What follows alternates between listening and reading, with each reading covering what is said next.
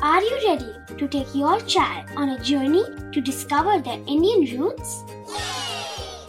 Introducing Chimes, the ultimate audio platform for young minds aged 3 to 15. At Chimes, we believe in the power of storytelling to connect children to their cultural heritage. From captivating folk tales to colorful festivals to mesmerizing history, Chimes brings the rich stories of Indian traditions to life.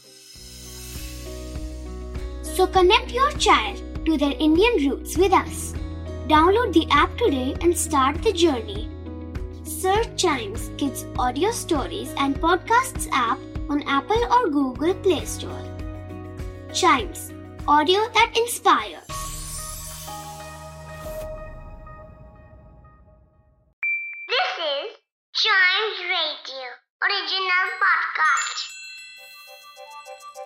हर दिन की एक कहानी होती है। कुछ ऐसी बातें जो उस दिन को बना देती हैं हिस्ट्री का हिस्सा। तो आइए सुनते हैं कुछ बातें जो हुई थी in this day's history! Hello and welcome to this day's history जहाँ मैं आपको आज के दिन दुनिया भर में होने वाले कुछ इंपॉर्टेंट इवेंट्स के बारे में बताऊँगा। तो चलिए शुरू करते हैं। आज ही के दिन 1908 में बुद्धदेव बोस जी का जन्म हुआ था। बुद्धदेव बोस ट्वेंटी सेंचुरी के एक इंडियन बंगाली राइटर थे। ये एक वर्सिटाइल राइटर थे, जिन्होंने novels short stories plays essays और पोइट्री लिखी। यह अपने समय के इन्फ्लुएंशियल क्रिटिक और एडिटर भी थे। यह बंगाली पोइट्री में मॉडर्निटी इंट्रोड्यूस करने वाले फाइव पोइट्स में से एक थे। 1967 में बुद्धदेव बोस को तपस्वी और तरंगिनी नाम के नाटक के लिए साहित्य अकादमी अवार्ड से सम्मानित किया गया था। इसके अलावा 1970 में इन्हें पद्म भूषण से भी सम्मानित किया गया। इसके अलावा 1924 में आज ही के दिन वी एन जानकी जी का जन्म हुआ था। वी एन जानकी जी को जानकी रामचंद्रन के नाम से भी जाना जाता था। जानकी रामचंद्रन एक इंडियन पॉलिटिशियन और एक्टिविस्ट थी। यह तमिलनाडु की फ़र्स्ट वुमेन चीफ मिनिस्टर बनी।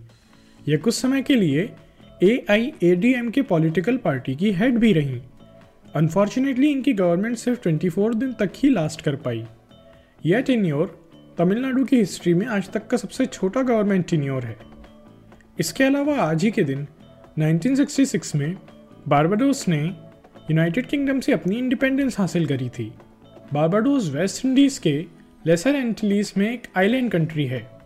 बारबाडोस को one of the leading tourist destination भी कंसीडर किया जाता है। यह फ्लोरा और फोना दोनों से रिच आइलैंड है। यहाँ आपको देखने के लिए फ्लाइंग फ़िश से लेकर मंकीज की एक रेयर स्पीसीज ग्रीन मंकी तक देखने को मिल सकती है।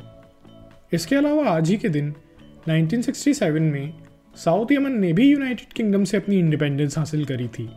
साउथ यमन या बोला जाए People's Democratic Republic of Yemen एक सोशलिस्ट कंट्री थी जो 1967 से 1990 के बीच में एग्जिस्ट करती थी। आज ये पूरी तरह रिपब्लिक ऑफ़ यमन का एक पार्ट बन चुकी है। साउथ यमन की इकोनॉमी मेनली एग्रीकल्चर और ऑयल एक्सपोर्ट्स पर बेस्ड थी। ये अरब वर्ल्ड में एग्जिस्ट करने वाली अकेली कम्युनिस्ट स्टेट थी। यहाँ कम्युनिज्म के कोलैप्स होने के बाद साउथ यमन को यमन अरब रिपब्लिक या नॉर्थ यमन में यूनिफाई कर दिया गया। तो आज के लिए बस इतना ही। अगर आप हिस्ट्री के फ़ैन हैं तो चाइम्स रेडियो के इस वाले पॉडकास्ट को ज़रूर लाइक शेयर और सब्सक्राइब करें, जिससे आपका कोई भी हिस्ट्री पॉडकास्ट मिस ना हो जाए। तो मिलते हैं अगले पॉडकास्ट में। तब तक के लिए good bye and keep chiming